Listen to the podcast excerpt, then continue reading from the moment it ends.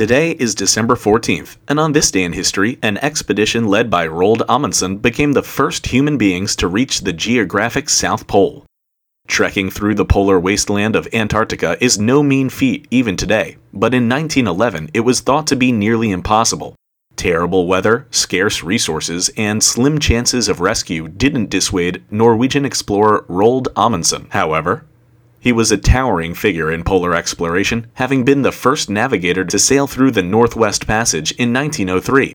He wanted to become the first person to reach the North Pole, but was beaten to the punch by Robert Peary in 1909. So he set his sights southward and, in 1911, attempted to reach the South Pole.